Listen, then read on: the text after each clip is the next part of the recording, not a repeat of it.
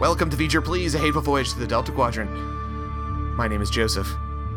I'm your co host, Peter. And here we are, Peter. We are nearly to the end of season three. This is their 67th installment. And we have finally reached the episode that inspired what has become a over a year and a half long endeavor. This is it. This is the big one. This is one before Jeri Ryan. What did we watch tonight? We watched season three, episode 25, Worst Case Scenario. I love this episode so much. Before we talk about anything, after watching it, do you see why, after watching this one, I'm like, we have to do a show about this show? Here's what I'm curious about. You've referenced that there is the best holodeck episode ever at some point in Voyager's, you know, what would become Voyager's future. Is this what you're calling the best Voyager holodeck episode? No, there's one better than this. I refuse to believe it. This, this pushed so many of my fucking go buttons. This episode was made for people like us to be able to talk about, and it is it was just as much fun to watch this for like the sixth time as it was every other time before. I watched it with Stevie, and uh, we had a blast. I, it's this is Voyager at its very best. It's funny, it's fun, it's got great continuity, it's got great character beats in it. Uh, it plays it plays off of the premise of Voyager well. It's awesome. It's got exploding shuttlecraft. It's got Voyager crew members locked up in jail. It's got the Queen of Burns. It's got it all. It's got it Sunday, Sunday, Sunday. You'll be on the edge of your seat. Yeah, absolutely. I I don't know if this would have been the episode that I would have launched a podcast over. I would have said that this would be a very strong episode not to do, like a reason not to do it because it was so good. Whereas non sequitur, favorite son, some of that other stuff has the easy low hanging fruit to jump on. But um, the reason why I, I understand why you're saying that, like this isn't an episode that's bad. So what are we going to make fun of, right? That's not the point. It's still like there's so much to talk about that is fun to talk about in it. You know, yeah, it's yeah. fun for us to like kick the show in the balls when it deserves it, and we do a a damn fine job of ball kicking, if you ask me. No one did, but I'm I'm just saying if you did. This is Voyager doing it correctly, and it's still fun to just like dissect and talk about and go on a journey as far as like all the implications of this episode and what this means for like what these characters did and, and that sort of thing. And I just I fucking love it. I want to start us off on the the writer, which is Kenneth Biller. And Kenneth Biller has had a very checkered history with Star Trek Voyager. He has had some of the absolute low points, uh, including Elogium and Twisted, which Q of the Gray. I mean, he he's really responsible for the what's what of Voyager war crimes. But man, his high points, he fucking nails it. And I just I can't wrap my head around this guy. He's got Unity, he's got the shoot, Tuvix, which I enjoy um, Jetrel faces.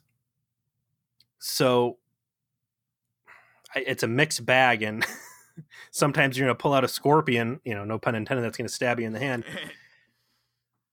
and sometimes it's just an absolute swish like this. I read the, you know, let's let's kind of start backwards here. I read the memory alpha on this thing, and there's not a lot really discussed there. And, and what is on it, I thought was very interesting that this show is essentially kind of like a writer's room joke, like a Hollywood inside, like a Birdman, right? Where if you're not really part of the entertainment complex, you're going to miss a lot of the stuff.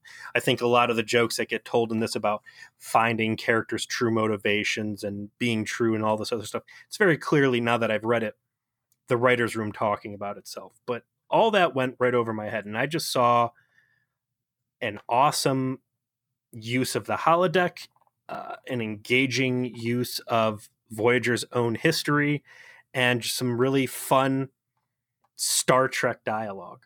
You're absolutely right. It was there's some real tongue in cheek fourth wall dialogue too. Uh, an inescapable um, reference to Star Trek and fandom itself. Uh, later on in the episode, like this episode has fun, yet it has a, a space conundrum that it was just delightful. that Yeah. I, I fucking loved, and everything about it just comes together so perfectly, including how they get that get out of it. You know, Absolutely. it's it's it's it's an episode that I have been looking forward to start talking about for what is about 19 months. So Peter, where do we start?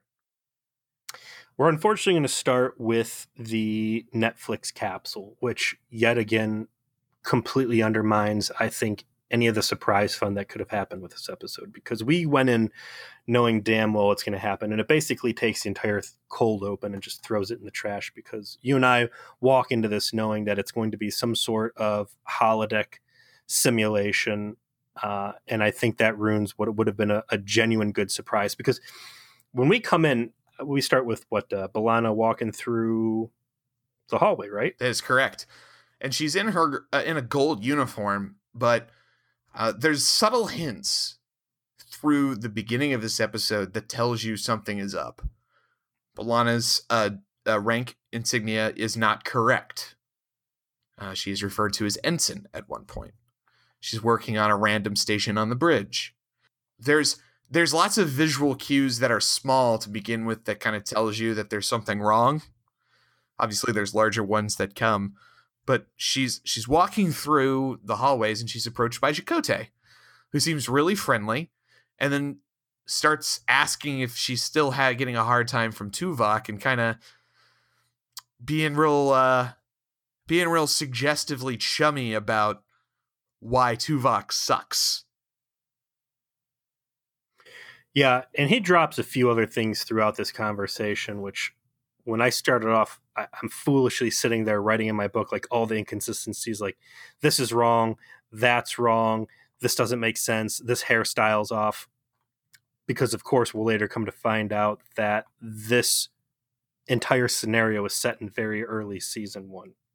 And it's all consistent with early season one too, which I thought was really cool.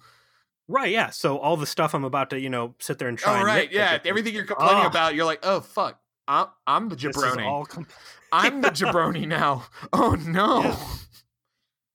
Uh, but yeah, Chakotay's leaning in, and he's got a lot of charisma, uh, a a a amount of charisma that we have never seen out of Chakotay before, and he's being smarmy and suggestive, and starts coaxing her into trying to warm up to the idea of taking the ship away from Janeway, and this is essentially going to become kind of like a big choose your own adventure live action immersion experience here. And you know, we joke about video games throughout this, but that's that's totally what it is. They- they hit these fork in the road moments where the player is going to decide how the rest of the simulation is going to unfold. And in this first uh, experience, Janeway shows up on the bridge. She says, uh, "Well, I'm going to be going off on the shuttle with uh, Tom Paris. The bridges will be your, you know, the ship's yours. There's a first time for everything." Chakotay seems real warm and, and nice to the fact that he's going to give it back to her in good condition. Suggests that Tuvok and the stick up his ass should go off and protect her on the mission, but Tuvok seems pretty adamant about staying his post. And off uh, the captain goes to what will become a a, a shuttlecraft accident to happen. I, I Meanwhile, so uh, Stevie did not know that the premise of the episode. What we set down the hey, lucky her. I know. That's a And so, to the point that you were raising about like the little things that are wrong, she started bringing up like she started looking at this the screen strangely. I'm like, the fuck does she mean? Like the first time that he's taken over, like yeah. she's been in charge a bunch. Like this doesn't make any sense. This is weird.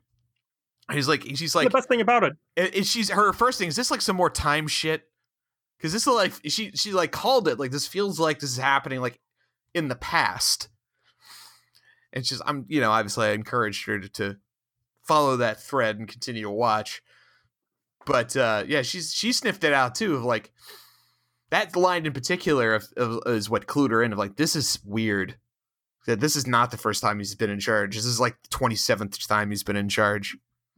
Because unfortunately on this show you've got one of three things that could be the truth. Uh, one time travel bullshit.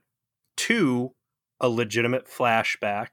I guess four things, uh, you know, an alternate reality or something, or the worst culprit, sloppy writing or a situation where you have something that is filmed legitimately earlier in the production timeline and for whatever reason did not air in its correct order and now it's just shitty continuity because of bad show running. And when you're in these things where you encounter it's like I I don't know how to take this. Is this an in character fuck up or is this just bad TV? Who knows? You can only find out by watching deeper the captain and Tom leave. They go to warp. Couple uh, of heavies to show up on the bridge with a, a pad. Um, Tuvok is slightly suspicious, but doesn't follow up. Because of course he's a terrible security chief. oh, oh, we gonna get to that. And was one of those guys smoldering catcher? Because I I re, I kind of vaguely remember yes. the wild looking ginger. Yeah, one of them was in fact I Ayala. Uh, he gets name checked uh, and gets uh, several moments of FaceTime in this episode. I don't know if you've noticed. Mm-hmm. But uh, Smoldering Catcher Guy and Wild Haired Ginger show up. He, he takes a pad, goes over to the captain's chair, waits to hear that the captain and Tom are at warp, and then gives the call that the time has come, stands up, and phasers Tuvok directly in the chest. My favorite part of this whole thing is that the totally obvious play of his hand where he's like, okay, now that the captain's uh, off the ship, hey, let's turn off all the transporters for that maintenance we've been putting off. Like, wait, what? So I would say it's a pretty good comic build up to what is very clear about to be a bad time for everybody involved. I like the pacing they use on this. So, and to give everybody on the bridge a fair chance, like when something this crazy goes down, that's that out, not I want to say out of character, but that that wild it's hard to act in those moments. So I like that Chakotay keeps the ball rolling fast, kind of steamrolls over some people's questions of what his actions are, and gets right in the meat and potatoes of the episode, which is a badass phaser fight on the bridge. Like you said, his first uh, order of business is to shoot Chakotay right in his bad security chief chest. Uh, Harry Kim pops off a couple of shots, but he unfortunately gets brought down by his buddy B'Elanna, his his co haver of space syphilis. That's correct. The OG pilot episode buddy. And she's obviously like, I, I will say to uh, Roxann Dawson's credit in terms of her acting in this o- opening of the show, uh, she is like kind of bewildered of what's going on around her, right? Like believably, mm-hmm. like this is kind of fucking weird, right? And we'll we'll understand in more context I think uh, very cleverly done by the episode later, but she takes out Harry, and then they begin the the going through the ship, trying to secure the few people that they weren't able to seal in quarters. Uh, she and Chakotay get pinned down behind a, a hallway by a couple uh, Starfleet mooks, uh, doing the standard uh, Star Trek fighting style, which is crouch behind cover and then shoot at each other, and then the second group of people that shoots always hits. Yeah, fucking pattern. It tale as old as time, so, uh, song as old as rhyme. Uh, but a third guy pops out and looks ready to wreck their day, but gets blasted in the chest by a compressed phaser rifle. And who is it? Your friend, my friend, and everyone's best friend.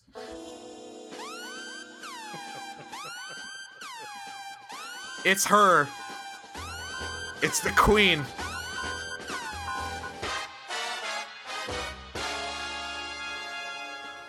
It's Seska.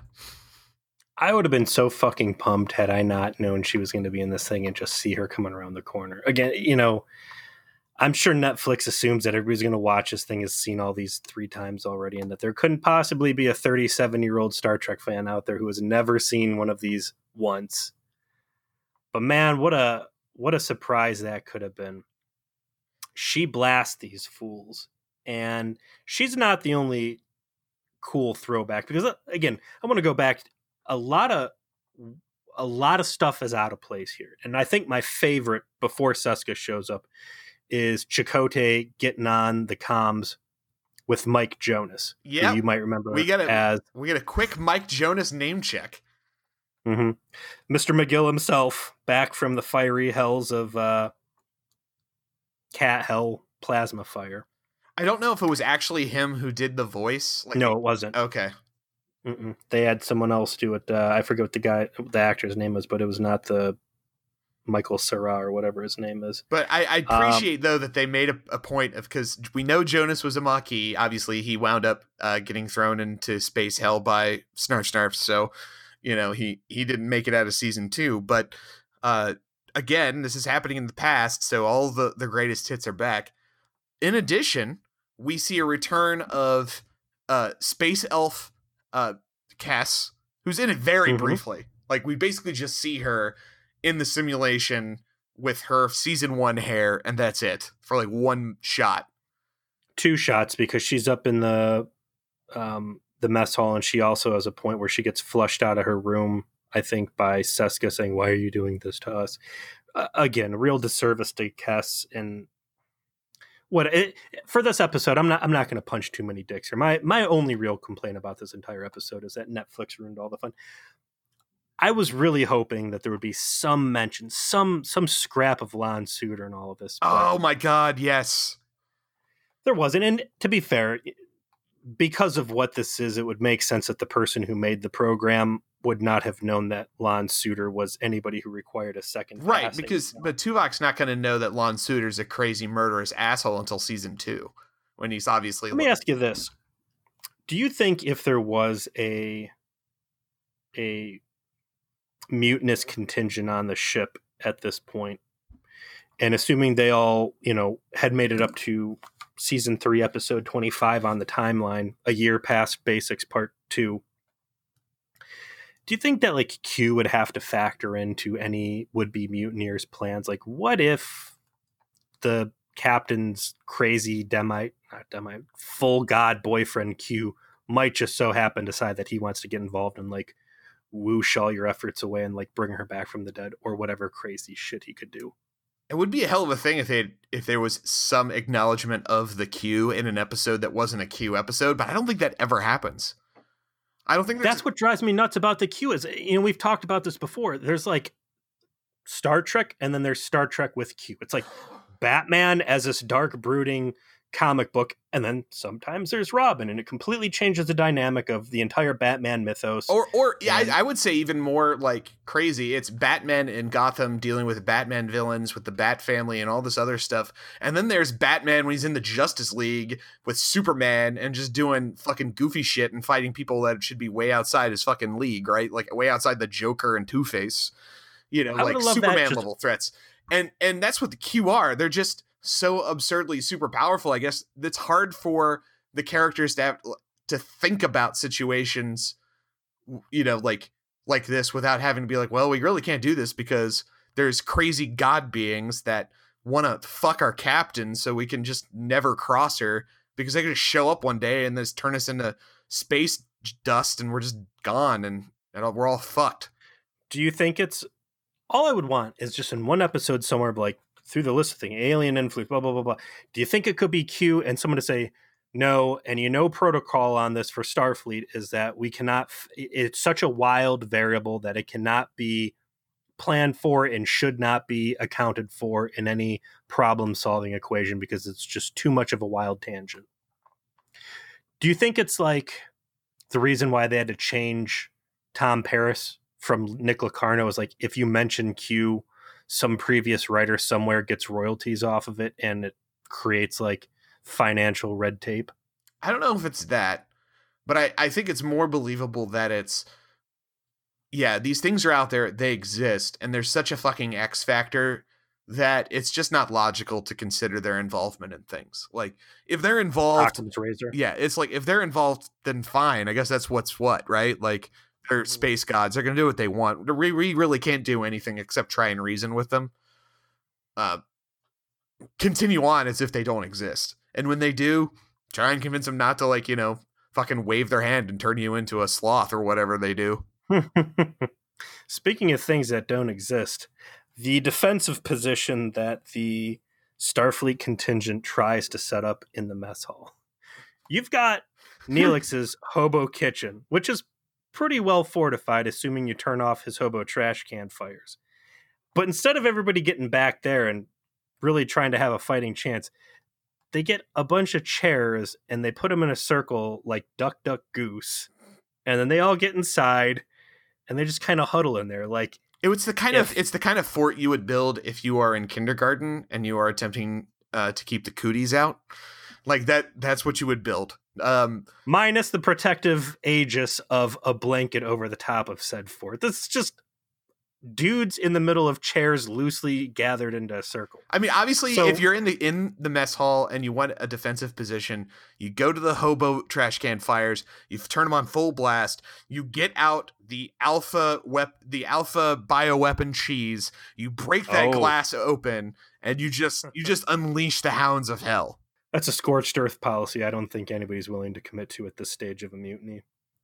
So, of course, Chakotay, Seska, and Torres roll up in a mess hall, guns out, ready to rock, and they get Starfleet to surrender very quickly. They got everybody at gunpoint, and wouldn't you know it, that slimy space cat, Neelix, flip sides.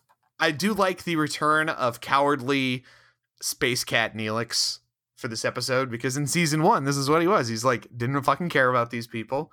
He was a mercenary. It's reflecting Tuvok's bias about Neelix, right? Absolutely. As we will learn later, as Tuvok is the author of all of this. Oh, spoiler alert. Yeah, boo, spoiler. You know, I, to be fair, I nailed this like right off the bat. Who the mystery guy was? Like, I thought the negative portrayal of Tuvok right out of the gate was like the kind of self-deprecating shit that only Tuvok would be capable of manifesting. I want to also go ahead and point out right now, this is the, to my knowledge, off the top of my head, the second confirmed coworker murder simulator that has been authored by Tuvok. The first being his uh, Neelix choke fetish daddy simulator. yes, of course. So yeah, he's got quite the track record of portraying Neelix in a very negative light on the holodeck. Uh, I'm sure Troi would have her hands full trying to solve that little HR hiccup, but Neelix jumps ship, says he knows the winning side when he sees one, and off they go.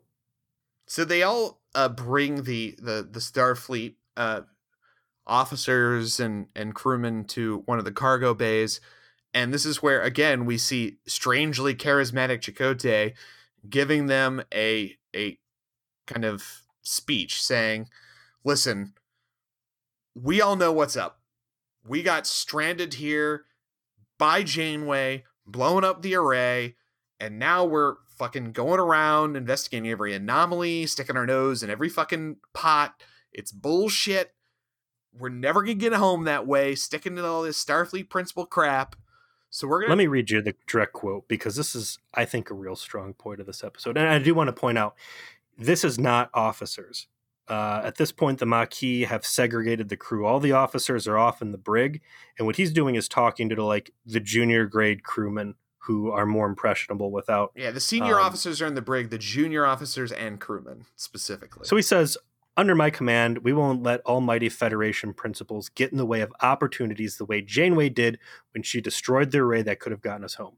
And we won't be wasting precious time stopping to investigate every insignificant anomaly that we come across. What we will do is use any means to acquire technology that can shorten our journey. To hell with Starfleet regulations. You have 15 minutes to make up your minds." That word for word nails so many arguments you and I have levied against this show. Yeah. And I think this is a really excellent moment for the Voyager writers' room to reconcile the stupidity that Janeway and the crew shows and really give the audience a voice about why the fuck do they do these crazy things. I got a side story I meant to bring up here in the beginning. My wife used to be really involved with Fark. I don't know if you remember that. Oh, It's yeah. not news. Fark I remember Fark. Some old IRC chat room for Fark and it got moved on to Discord and whatever. So she's on it and every now and then she tells me some stuff about what's going on there. Darius made a comic uh, a while ago. It's the boardroom meeting where a guy gets thrown out of the window for having the reasonable suggestion. It's Janeway talking about stopping and investigating every little thing. And the one guy's like, or we could just try and go home in a straight line and they toss him out the window Mm-hmm. someone actually posted that comic in Fark, and my wife's like, "Oh my god, I know this. I, I know the guy who made this. He, my husband has a podcast. They, it's a joke." Oh my god, the internet came full circle. It's happened a couple times, and I always think that's cool as shit when that happens. Uh, you know, again, props to Darius for his his godlike meme generation, but when I see stuff like that in the wild, it's really cool. But that is this speech embodied.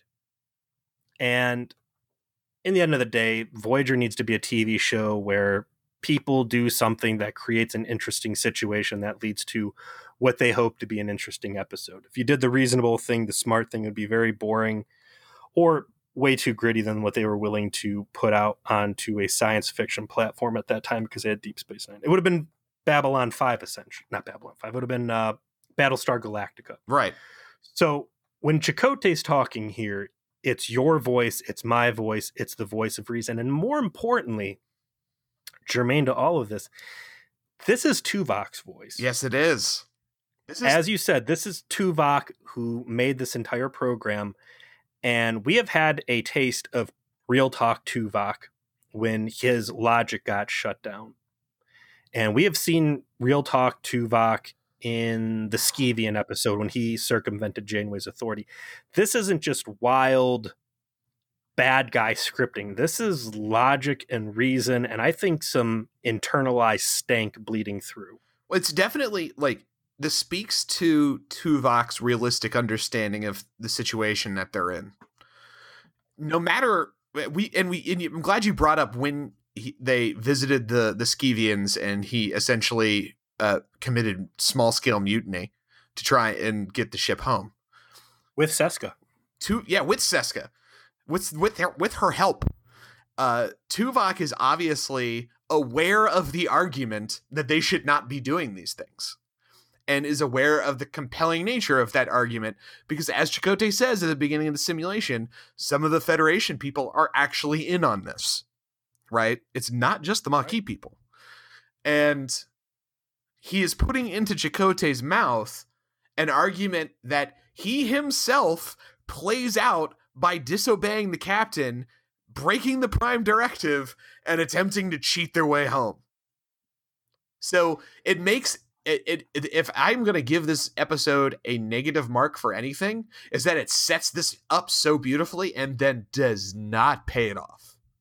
At no point does any character at any time in the quote unquote real world reflect on this circumstance, which is, I think, is unfortunate because it could have been like the moment that Chakotay and Janeway have to themselves as they talk about it. That's missing in this episode, right? Like Janeway and Chakotay are never seen talking amongst themselves about how this came to be and where the relationship stands now versus the simulation.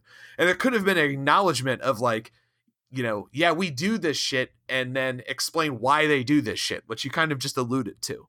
I will give you all of that. And I had not considered the potential that they had to play with this dialogue further because what this episode did for me was the show say all of the things that I have said before. And by the end of it, prove to me that I don't want that thing. And this was a bridge that Voyager as a show needed to cross where you are as a viewer buying into the the decision to muck around and and federation principles first and stick to the guns and basically conform to what the show wants you to.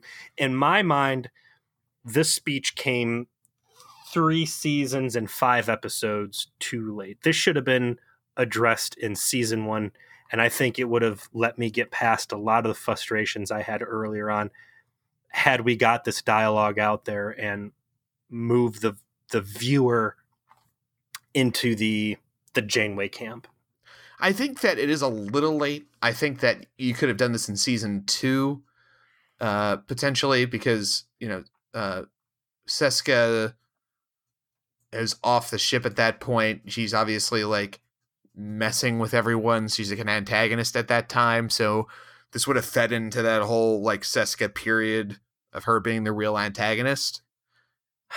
Um, yeah, you know, uh, and I think, and, and I think that that would have been the time to show how things had changed and how, you know, to commit everyone to the pet to the Starfleet principles. I think it was more in question then, and uh, again, like you're saying, it could have gotten everyone kind of on the Janeway train. But even here, it would have been fine had they actually paid it off. And this was like maybe the only time that it's so perfectly set up for them to do so.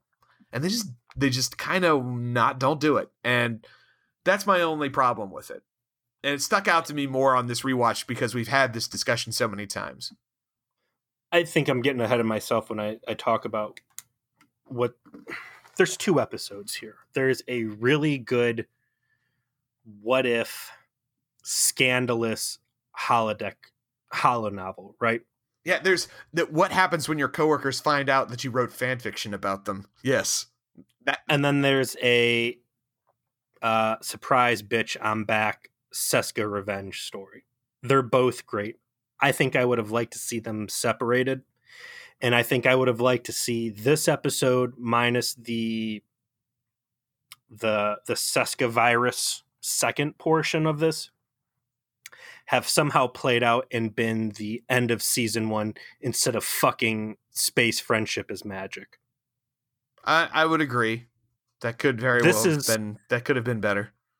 Instead of Tuvok running a bunch of Maquis people up and down ladders, I think this would have been the perfect way to bridge season one to season two, bury the Maquis hatchet for good, and get the get the viewer buy-in that this is going to be a show about Federation principles and exploration instead of uh, a gritty, realistic space drama where uh, people have a get it done attitude regardless of cost.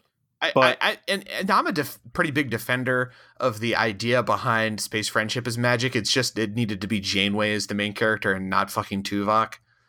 I, I I think I made the point at the time. Like everything in that episode pays off beautifully if it's the captain herself that is risking her life to save her Maquis malcontents and mm-hmm. earns their respect as a group as a consequence. Like that's all that episode actually needed. This would have certainly been an upgrade beyond that. Uh, but where it is now still works. And sure. I, it's fun as a time capsule, I suppose. But before, and this again, I, I'm going to put this little speech by by Chakotay. Not only was it delivered well, but more importantly, I think the dialogue was 100 percent on point. I'm going to put that right up there with uh, with uh, Paris convincing the doctor to go back and watch his little daughter die, so he could have like street, not street, a real human know, moment. Sh- yeah, a shared experience with the crew and loss. And the scene really sucks you in about like, oh God, what's going to happen in this room? When suddenly Paris walks in out of nowhere. Paris was supposed to be somewhere else out with the the captain, and man, the look of, on his face as he calls B'Elanna out. He's like, uh, I thought we were supposed to have a lunch date. Clearly, he's out of character. He's not a part of this simulation. He's like, I thought we are supposed to have a lunch date, and instead, you're in here with fucking Chakotay, your your old boss, claiming mutiny over the crew. Like, I mean, Seska. He, uh, I mean, like, is yes, right there. he just caught her looking at like furry, like some awkward shit. And uh, this is when we find out this is a simulation that uh, B'Elanna found it while doing uh, basically uh, defragging the computer on defragging the hard drive on Voyager's computer. You know, ditching some old files, and found this house, which seems real shaky. It's whatever. It's the perfect excuse. I don't mm-hmm. care what the excuse is that they found this thing, but basically on the hard drive of Voyager, Voy- uh, Torres found this holo novel and is like, "What the fuck is this?" And it's this what appears to be bizarrely, delicately plotted uh, and intricate fan fiction about a Maquis uprising on Voyager. And Tommy, Tommy Boy Paris, Bad Boy Tom, he wants a piece of the action and basically uh, cons B'Elanna and resetting it so that he can run it. And this is pretty funny. So my wife likened the the run through of what Tom did as B'Elanna did the game the way that she would play it, and then Tom did it the way I would play it, which is to say, after reading the FAQ and just trying to fuck with everything, you know, like trying to find ways to like break the dialogue trees, you know, like that sort of thing. So Tom goes into it knowing what the simulation is and just has this grin on his face of just like, I'm just gonna play this like it's Skyrim and I'm just gonna murder everyone in Whitehall and just do goofy shit. And I'm gonna try and stop the initial execution from happening when I show up at uh, whatever the capital is of the thief. right, right. This is all gold in my book. And again, if I didn't read that Netflix spoiler, and we had gotten up to this point, the mind just starts swimming. Like, oh God, what if this is an alternate reality? What if this is mirror universe? Who who knows? Like, so many different ways this plot could have gone, and then bam, that that that startling reveal that this is all a holodeck simulation and that B'Elanna's just playing through this thing out of idle curiosity and kind of like this incredulous kind of like shock herself that someone would make this thing.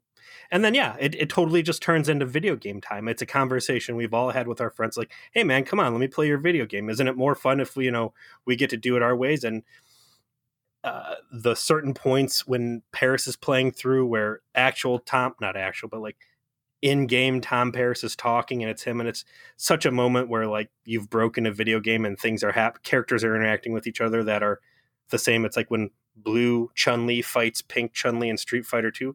Shouldn't be able to happen, but it's happening. It's I, I love that video game parallel. And this is exactly what I would be using the holodeck for. Yeah, it's and you, it's Tom's sort of like fucking around attitude with it. I thought was perfect. Like this is him enjoying the choose your own adventure fan fiction element of just like doing. He starts out by trying to back the plot explicitly and like telling Chakotay he knows all about it, and then he tries to like stop it at the last second and save Tom, uh, uh, save Harry and Tuvok, but fails. And then when he gets the option to like join later, he says he will, and we get Oh, you're you're skipping a very important part here. oh, what's that? He tells Chakotay he's gonna back him, but when the phasers come out, he plays the Tuvok side.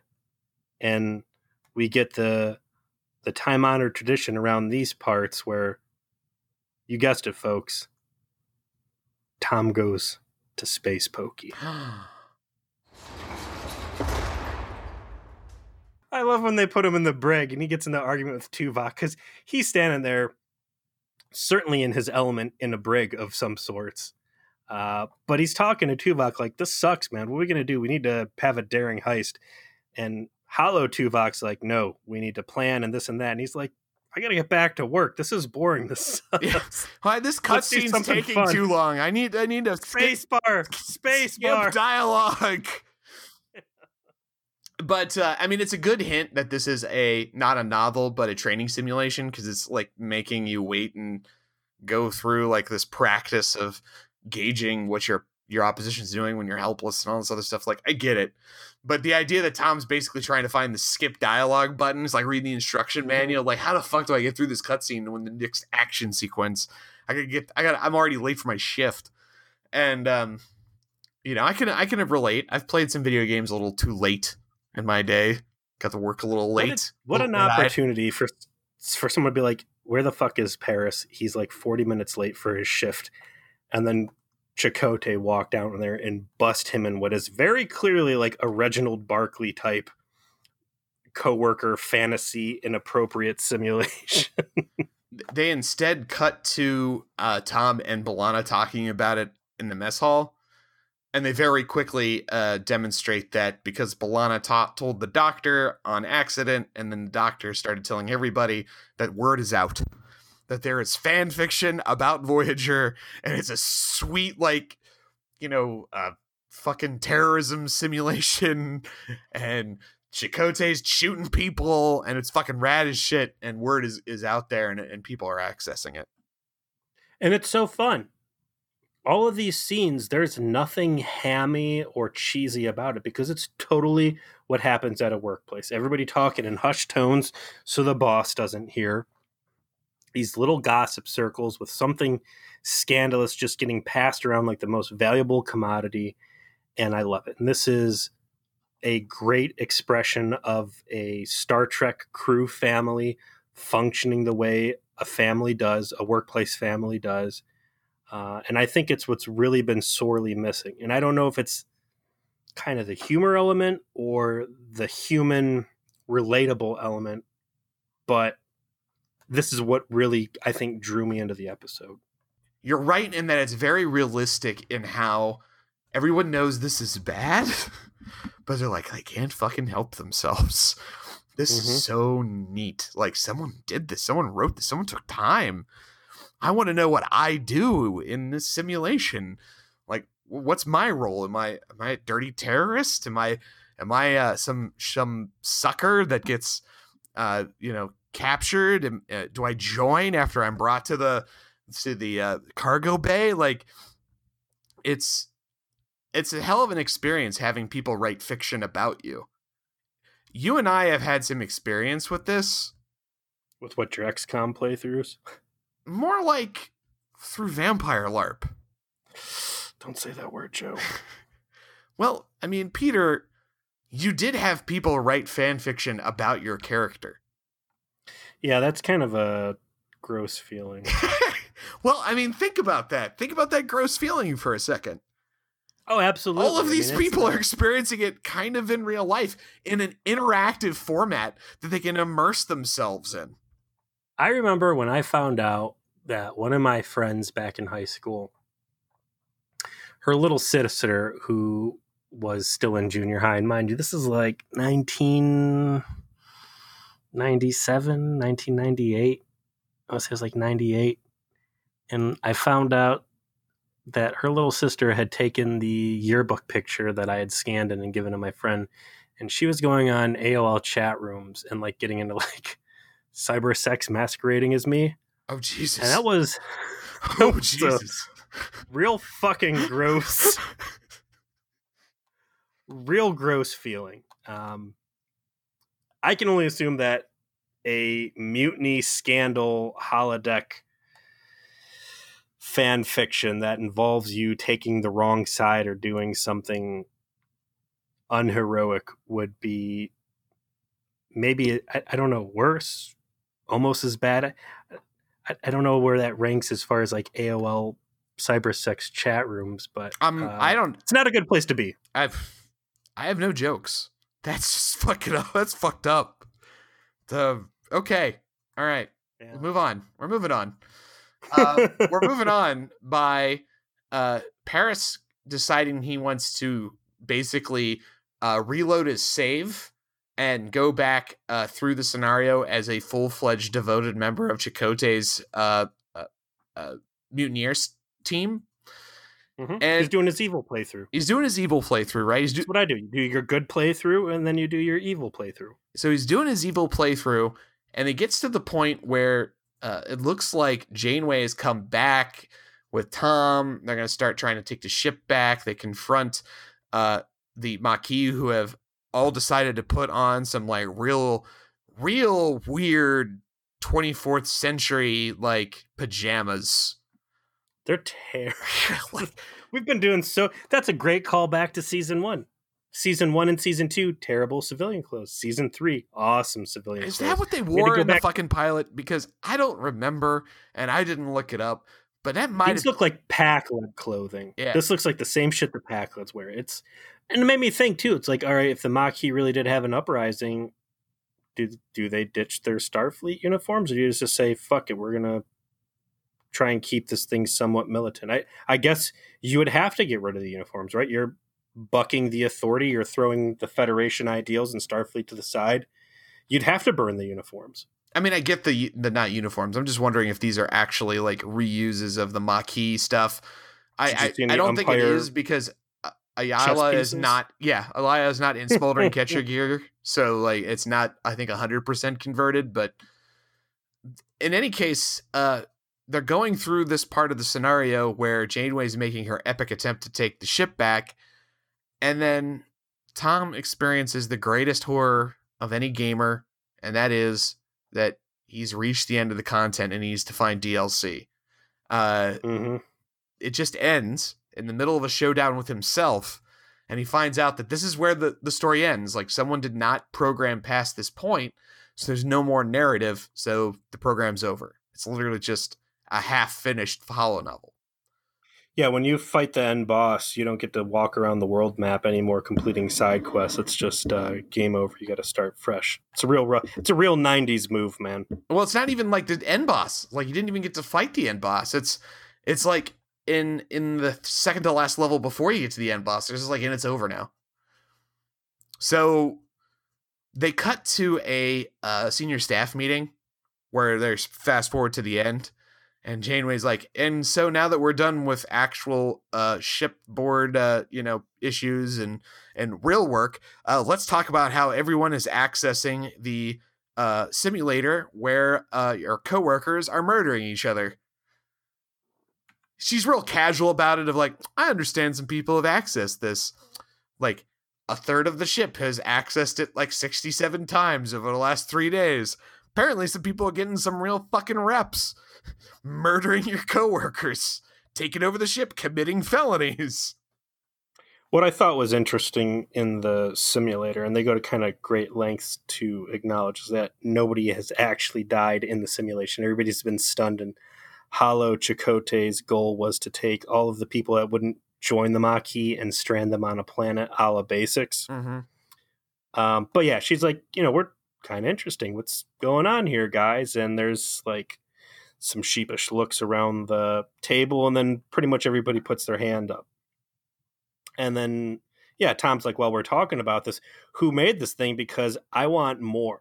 And before they can really launch a whole diatribe about, you know, who could have been behind it, Tuvok just puts his hands up and says, uh, I did it. I'm embarrassed I did it. I meant to delete it. I didn't know there's going to be a backup file. And uh, yeah, my bad. The nature of the program being a simulation, um, Tuvok explains like at first this was a realistic scenario. At first, it was reasonable to think that things weren't going to work out with the random terrorists we picked up and the Federation leftovers that led them, and that they might decide to do things their own way. But it became clear as time went on after I had a great like friendship is magic time with Dalby after Chakotay punched him and all this other stuff happened that it wasn't going to happen, so I stopped working on it. And that's true through the timeline of the show, but again, this is kind of where the show could have reflected on that for a moment mm-hmm. in a mm-hmm. meaningful way. And it just decides not to. Uh, where the captain basically says, "Yeah, so uh, someone's got to finish this story because, you know, we're stuck out here in the Delta Quadrant. We have a finite amount of like fucking shit that we can do. And we need to start coming up with our own sort of programs and fun to have. Like, you know, we only have so many pre programmed sex dolls and Dixon Hill stories. And I like that shout out too. Because they're like, we could make it like uh, something or a detective novel. And it's such an obvious shout out to Dixon Hill. And everybody just kind of rolled their eyes at this suggestion. But you know, Janeway's on board of like saying, "Hey, someone ho- finished the the coworker murder simulator." How do you feel about that? I'm not okay with it. Um, I don't think realistically, without some further explanation, I can understand why Janeway would just be like, "Oh, this is harmless. This is fine. This won't this won't suborn ins- insubordination or bad feelings amongst the crew. And or tap, yeah, I mean, tap into some real ill will that should be festering under the surface. And we've talked about. I mean, they've they've slapped a band-aid on a few times, but Lon did murder Starfleet, and oh sure, Starfleet but... worked hard to get where they are. Like, I I love this episode, and I for the purpose of the episode, I like her just kind of having this counterintuitive attitude, but everything Tuvok says about why this thing needs to die in a fire is kind of 100% like nail on the head. Yeah, he's 100% right. And Janeway offers no legitimate defense of why she thinks it should be finished. And later on in the series, there's going to be a similar situation as to this that demonstrates incredible hypocrisy on everyone's part because of their lack of giving a shit about this. Um, and uh, since I know that, it's even worse to me because I know that that's what happens in the future. But like you, the rest of this episode is so awesome. I don't care. I don't. I, I don't care about this weak defense. It doesn't matter to me. I would be really worried if I was a member of the crew and I found out that the boss knows that I'm taking part in Coworker Murder Simulator 2373. Because I would be like, "Mm, is this now a weird psych test where the Yeah, how many promotional how many of you decided to back the mutineers? Hmm. I guess you're Who- probably all wondering why I've summoned you all here to this very large cargo bay. Uh, you are the group that has all ran the murder simulation as pro rebellion and murdered your coworkers. You have been designated uh, criminals under the Thought Police Act, and you will now be sequestered to quarters a la Lon Suder because, damn dog, inappropriate. I don't know how crazy big brother the Federation is supposed to be, but that actually seems pretty reasonable. Like, I'm going to go ahead and access how many people decided to engage in fantasy, insubordination, mutiny, and murder, because that seems relevant to me as the captain. all your playthroughs are now being saved for the captain's um, private viewing. But that none of that happens, and instead Tom volunteers to finish the story because he has aspirations for writing.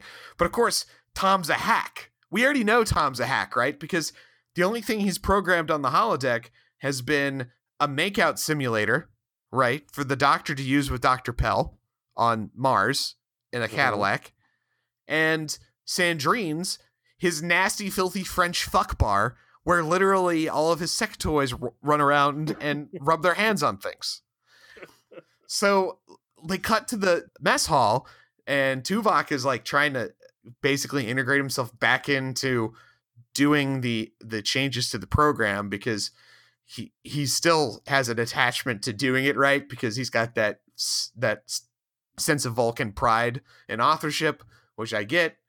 And his ideas are like, yeah, how about Janeway takes back over and just murders all of the people that opposed her? And it's like, dude, this fucking guy right for the eighth season of Game of Thrones? Jesus, that's some fucking hack fraud shit. Have I ever heard it?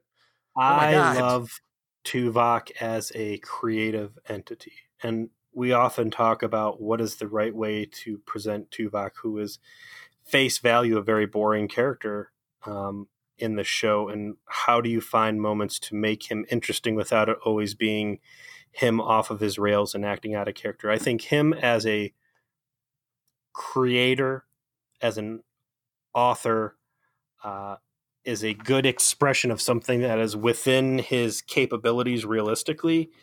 Uh, but there's enough meat on the bone to to keep it interesting. And I think that Tim Russ and Robert Duncan McNeill here get some of the best comedy parts that we've seen in all three seasons of Voyager. Because you got obviously Tuvok playing the straight man, you got Tom Act and wild, and it just it works. And I get now, you know, having read Memory Alpha, that this is all again uh, the writers' room talking to itself, maybe mocking fan fiction, whatever. It's Hollywood rubbing its own tummy. But at face value, which is how I took it the first time, it's just two characters acting well within their uh, their acceptable scope, and just good, fun Star Trek coming out of it. Yeah, them playing as a off as a duo is solid. Uh, I completely agree with that assessment. And in the scene when they're uh, they start getting like suggestions about uh, what to do with the with the fan fiction, uh, is great for fourth wall breaking humor. Like there's this there's this dialogue where Tom uh, essentially mocks everyone taking seriously fiction and choices that fictional characters make within fiction as something that let they should take with such uh such gravity. I've the most self-referential thing that he could possibly do because that's what we're doing right now on the internet for an hour a week. I feel judged, but appropriately judged. Yeah, at least this episode's already an hour. It's going to go longer. Uh, and then like you know, B'Elanna's like we should there should be a steamy romance scene, and it's like tries to fit that in, and and the doctor tries to fit his like oh here's all the revisions about things my character should do, and Neelix is like I think you got me completely wrong. Neelix says, No offense, Mr. Vulcan, but I don't think you understand my character very well. You know where I'm going, folks. You know what I'm to say, and it's that Tuvok should have looked him right in the eye and said, I know exactly who you are. We were the same person for three months. However, Chill out, Neelix. this was before that happened. So there would Yeah, be but a- it's after. Now he knows. Like, yeah, okay, Neelix. I, I know. Yes, thank you, Neelix. I know you inside and out. Just fucking chill out. I'll do you dust justice.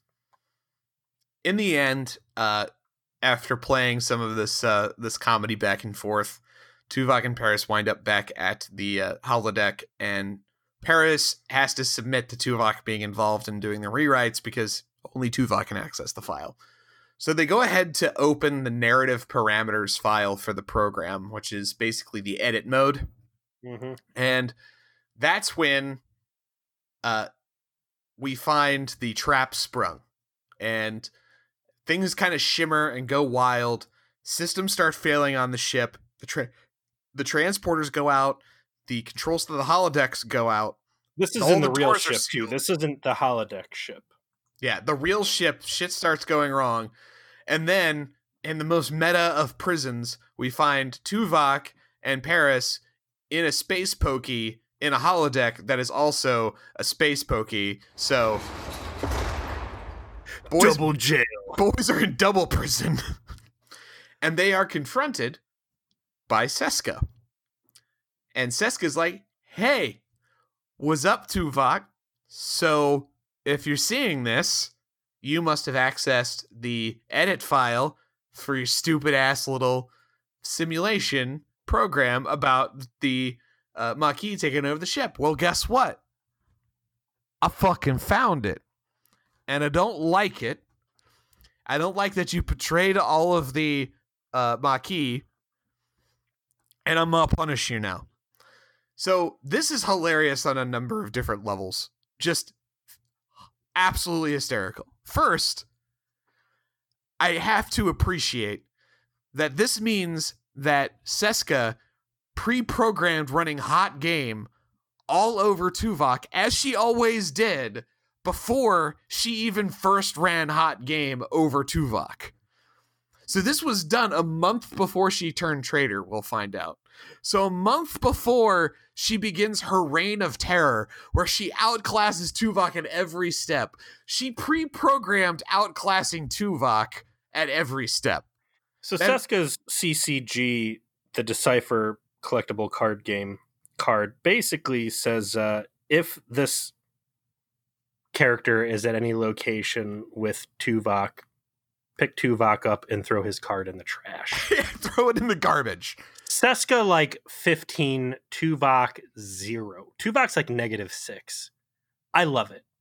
I absolutely adore that. And then two, so this is before Seska got found out as a traitor, but it's clearly after she started betraying the ship because as we know, she was giving technological information uh, to the Kazon and eventually she gets caught having done that. So we as- I think it's reasonable to assume that bef- the in that period that she has found that she has already started betraying everybody and so she is clearly at some point going to finish that betrayal, right? and she has set this trap for Tuvok, knowing that eventually either she's going to get found out and is going to have to do something, or you know the the her plans to get Chakotay to like take the ship over are going to fail, and this is just going to be a little gift. This seems real sloppy for her. Seska was a very great villain with very logical and reasonable steps of being evil and treacherous. This seems like a real big liability to have laying around on the off chance that before she's ready to set her plans in motion, uh, Tuvok might have circled back around to, to fix this thing and could have fucked everybody and totally outed her as bad guy.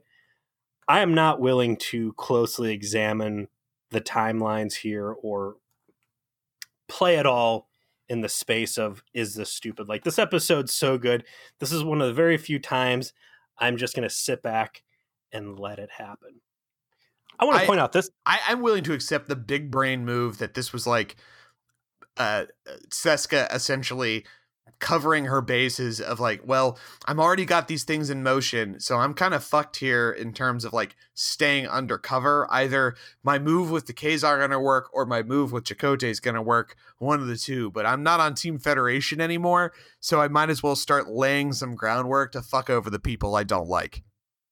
maybe you're right maybe you're wrong I'm I'm again willing just to let back, slay back, and take it for what it is, and it's Seska back in my face. And this I think is deep in the episode too. This was a surprising part to me was how much time the episode had covered, like how much content had put out there, how much fun I'd had with the episode before arguably the real plot even starts here. And that's why I'm saying I think you had two really solid episodes. You had uh, the fun coworker scandal simulator, and then Seska's revenge computer virus. And I think they're both really viable stories. And it's a shame that the episode prior to this was boring ass super transporter, where it could have been a full episode dedicated to either of these great topics. So the rest of this episode is essentially the simulation turning into a slow torture and murder porn simulator. So what Seska has done is turned the holodeck into basically a bomb in the ship and fucked everything up that could possibly intervene. Uh, the transporters don't work. All the controls to get into the holodeck don't work. And it's booby trapped so that if they try and like cut power, it'll just explode and kill everybody that's there. And on the holodeck itself, it's programmed with the safeties off and it's correcting itself whenever anything happens in terms of within the story to make sure that eventually Tuvok and anybody else that got captured in there gets tortured by what's happening and then gets murdered at the end. It's beautiful. And it starts with them like encountering the captain, the programmed part of the captain, and then gets confronted by Seska and Chakotay and accidentally killing herself when she gets vaporized by a phaser malfunction and it's clear that Seska essentially programmed this as her fan fiction, which is the third best part. This isn't just her having revenge, it's her engaging in the fan fiction trope. She is playing out that she is just smarter than everybody else, that she is you know, outthought everyone, and that Chakotay's making out with her, and she is completely in charge, manipulating everyone exactly the way she wants to. And I'm like, which to be fair is pretty much real life. It is, but it's perfect. it's the it's the final payoff of the fact that even the villain couldn't help herself but to program this as fan fiction for her desires. And so the simulation version of herself is making out with this random Chakotay simulation while the captain like you know like gets vaporized by her own phaser. It's yeah. fucking awesome. It's uh it's all good. My favorite part and this is where she starts telling them, you know, you guys got to run and play by my rules. And Paris is like, well, fuck you. And she's like, yeah, no, fuck you, and hits him with the phaser, uh, demonstrating that the safeties are in fact off. And Tuvok and Paris run off to sick bay. EMH pops on, and is like, oh, here, let me help you. And he's like, oh, yeah, my elbow. And he's like, uh, 20 cc's nitric acid, a little proverbial salt in the wound and Tom's like, ah, rogue AI, and Tuvok tries to get in the way. And while uh, while EMH has one hand in a hypo spray, like injecting Tom with poison, he's got Tuvok in chokehold in the other hand, just pinning him down to the bio bed until he's done torturing Tom, and then he takes both of them and like just fucking tosses them out in the hall and says, "And you know, come on back anytime." You hear? They continue through. They come up with the the the line of how they're going to get out of this to say we just need to delay the the our deaths as long as possible to give our shipmates the opportunity to somehow help us, right? To fix whatever it is that she's done that's cut off communications, cut off transporters and whatever and keeping us fucking trapped here. So they get into the Jefferies tubes. And meanwhile, obviously on the real ship, they figured out all this stuff. They figure out like, oh, and if shit, Seska actually did fuck with this. Like she figured this out like a month before she left and she fucking booby trapped this shit. This is all her. And they come to the, con- the the conclusion the only thing that they can do right now as as Harry tries to speed through a fix on the the the uh, transporters is to subtly reprogram the the the simulation to try and prevent uh Tom and, and Tuvok from dying. So they get like into the Jefferies tubes and suddenly there's a plasma fire. So Janeway programs in a plasma fire extinguisher. And that's when they like kind of start to get wise to this what's going on. And then she plants a little message an iPad saying, Hey, go to the weapons locker. You know, like trying to plant these seeds. And they don't leave themselves enough time to do much with it because it's like the end of the episode.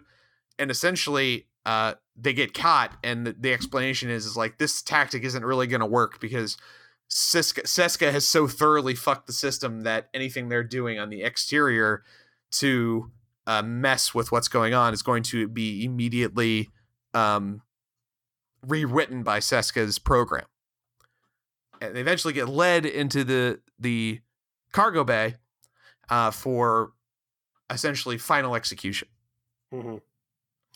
I liked when they start hacking Chakotay and having him become a good guy and and arguing with Seska until finally Seska just guns him down too. And it seems like all the cards been played. And Janeway kind of widens the scope of the game and says, uh, "We can't really control anything in Voyager at this point. Now what do we do?" And they start having aliens attack the ship, right? Like just drawing the game out of its original scope. I wish they would have used someone fun. They used some what I believe to be no name aliens that we had never really heard of before. I thought it would have been cool if they would have had Vidians or, uh, you know, some other season one baddies attacking. But uh, no, they, they use these other guys. And finally, I think in the in the chaos, oh yeah, Tuvok had taken one of the phaser rifles. She takes it from him and she goes to finally execute them and she gets a little taste of her own medicine as the weapon backfires and Seska hologram vaporizes herself, thus ending the simulation. In, in, the end, which is this is what I thought was clever. In the end, in the final confrontation that Tuvok is going to have with Seska, he actually outsmarts her. It's, you know, probably the smallest little check mark that you can put in this category. But at last, and I think for the only time that we will ever see, the chief of security finally outsmarts Seska and kills her with her own trick. Pre- programs the phaser rifle to blow up in her face, knowing that that's what she's going to do with it. I'm not giving him any checks, man. That program should have been aware of the phaser rifle settings and, and whatever. The, this is where we get ramrodded. The the unbelievable conclusion that Tuvok could have anyway outsmarted Seska. Uh, immersion that, that's, broken. That's immersion's broken. Like you can't you can't handle it, huh? Yeah, this is you know what you might as well just had Howard the Duck walk on stage at this point. This is just complete nonsense. This is garbage. so there's a uh, little there's a little denouement after this. They're all kind of like sitting in the mess hall, you know, have that standard. what a wacky situation we got into. Uh, so there isn't really much like payoff at the end of this and it just kind of ends with this but it doesn't matter the episode is just so much fun to watch yeah I, this is uh i think this might be my favorite episode of voyager yet man. This might have beat out eye the needle. This might have beat out any of them this is uh this is that real sweet spot of cool thoughtful sci-fi. And what a cheap episode for them to run too. Like you're not using this is a total ship in a bottle.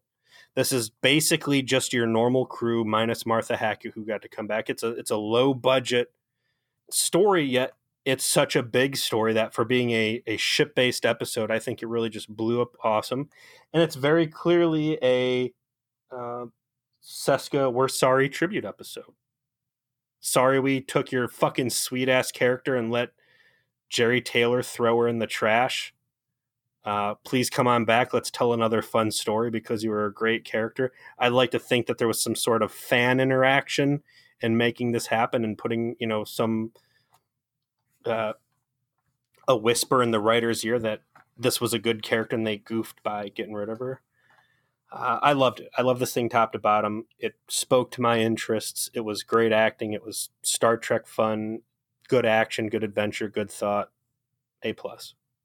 I I think that this is uh, Voyager at its finest, just kind of letting its hair down a little bit, having fun with its own premise, I th- I think that it's it's both got good continuity, good self-referential humor. Uh, it uses the holodeck in a novel way. It it pays off an idea of like Star Trek and and uh, in its fictional like technological uh, uh, framework that like something fans have always like kind of like thought about. You know, like the idea of like simulations about real people and your Mhm. coworkers, and ha- would that be weird? You know, like all that sort of thing. The sort of thing that fans like to talk about and think about. And this is an episode about that, and that's what makes it just kind of like, just like fun to watch. And I have some small quibbles because I think that it could have just a little bit been just serious enough to be an episode where we have a, a confirmation of why it is the Federation way is the best way. It's something they always kind of punt on, and they punt on it again here, but it doesn't stop it from being excellent. And I enjoyed watching it again. All right, man. Uh, let's see where we're going from here. This is it. This is Jeri Ryan, man. We are moving into season three, episode 26, Scorpion Part One. We have uh, Santa Claus with a breadbasket. I don't know, maybe that's Galileo or Leonardo da Vinci. I can't tell. You got Janeway. About to enter Borg space, the Voyager crew discovers a threat so devastating that even the Borg cannot deal with it. Is it another Q Civil War? oh, Jesus, yeah, like you know, Hmm. bringing the Borg into this was inevitable. But what they do here is just you make your best villain and you and you just kick him right in the balls. And I can't I just you'll have to see it to believe it, but you know remember that fever dream you had where you woke up and you saw horrible CGI? yeah. It's time. No. Give me It's more time. Martha Hackett. About to enter Yeah, Borg space. Take me Voyager, back, Martha. The Voyager Martha, can I go back to wherever you are? Well, hold on. Let me, part read of this again. Let me read Yeah. this again. About to enter Borg space, the Voyager crew discovers a threat so devastating that even the Borg cannot deal with it. Well, obviously they're talking about Seska, right? the the the Seska computer virus has moved out of the Voyager holodeck into the Borg collective, and Seska's going to end up as the new Borg queen, right? That's that's how this goes, right, Joe? Yeah. If only. If only. so uh we'll uh we'll cover this uh next week. So the episode we're recording now uh is gonna come out I think July fifth. A little delayed, sorry about that. I had an ear infection. Uh it's on me. Yeah, you're a day late, but you're going to get a whole extra 45 minutes of programming. Yeah, it's gonna Jesus. be a lot. Um Could do, then- do a two parter on this. the the uh episode on Scorpion should come out on uh July eleventh. And so that means we're due to do a season three rip after that. So plan on uh the the week of uh of July 14th. We'll we'll announce a date exact depending on our schedule. Of we will do a uh a live stream season three rest in peace for our uh, content that week and then we'll repost it uh, on Thursday as a uh, as a download for audio for, for you folks that follow on the podcast streams. Of course, if you can attend and be part of it, we love it. We love people coming in, talking, interacting, giving us questions. Uh, we actually got a really cool, uh, I think, a deep dive question that we intend to tackle uh, on our Future Please Trauma Support group, and so we'll be kind of mining that as well for folks that uh, have things that they have. Uh, pondered and questioned uh, as we've gone through season three. So Jenny Z, you can we thank you for that content, and we're, we're gonna we look forward to talking about it. And let us know if you've got anything that you want us to talk about. You can always just email us at please at gmail.com. You can tweet us at at please, uh, and of course we've got all of our Facebook stuff as well. So uh, similarly, we can be found at please there. Uh, just uh, type that in. All right, so. Uh, thanks for joining us, and we will see you again next week. Peace.